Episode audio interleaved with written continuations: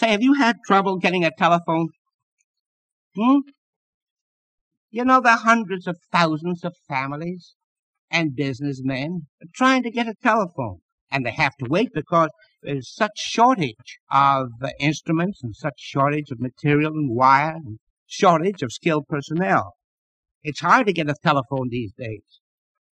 Well, the trouble is, perhaps, if you want a telephone, you've asked the telephone company, and you're waiting for it and can't get it, maybe it's because you don't belong to the right family. You're not engaged in gambling. No member of your family has committed murder. You haven't sufficiently abused the police commissioner and the mayor.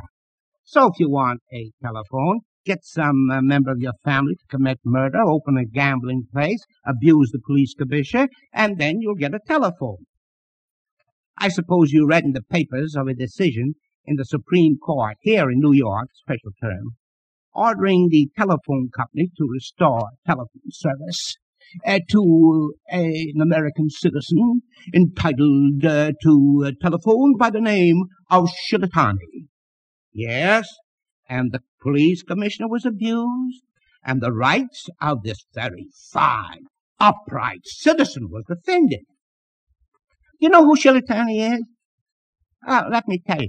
He's alias Sammy Shields, a notorious cheap tin-horn gambler. Why, Chief Inspector Murphy himself raided the crap games of this tin-horn gambler several times within the last few years. His brother John, closely associated with him, was raided in Astoria only a few days ago, where he was conducting a large crap game.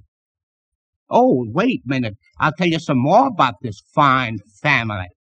His brother Oreste, brother of Sammy Shields, of Shilitani, alias Sammy Shields, who got his telephone back on order of the Supreme Court, murdered two fine patrolmen, Patrolman Tier and Patrolman Heaney, a few years ago on Mulberry Street. Fine family. Oreste Shilitani was sentenced to the electric chair. He couldn't even behave in Sing Sing. He shot a keeper in Sing Sing and escaped.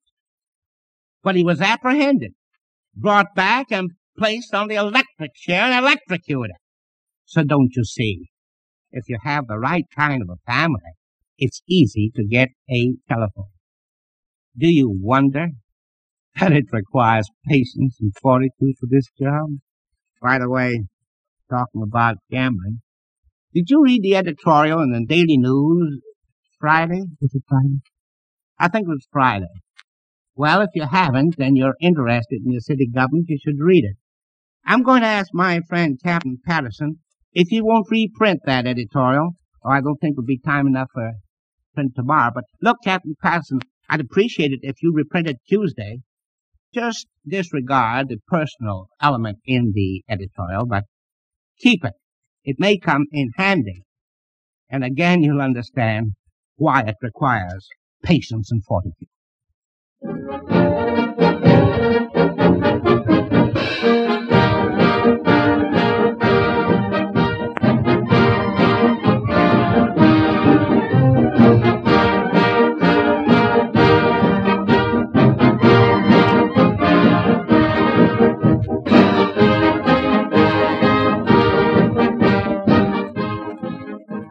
From his desk in City Hall, we have brought you Mayor F.H. LaGuardia in another of his weekly talks to the people.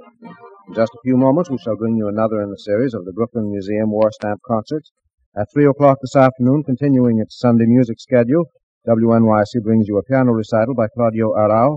And may we remind you that tomorrow evening at 8:30 and Tuesday afternoon at 6, Leopold Stokowski conducts the New York City Symphony in all Russian programs. That's at the City Center of Music and Drama, 131 West 55th Street, and tickets are still available at the box office. This is the Municipal Broadcasting System.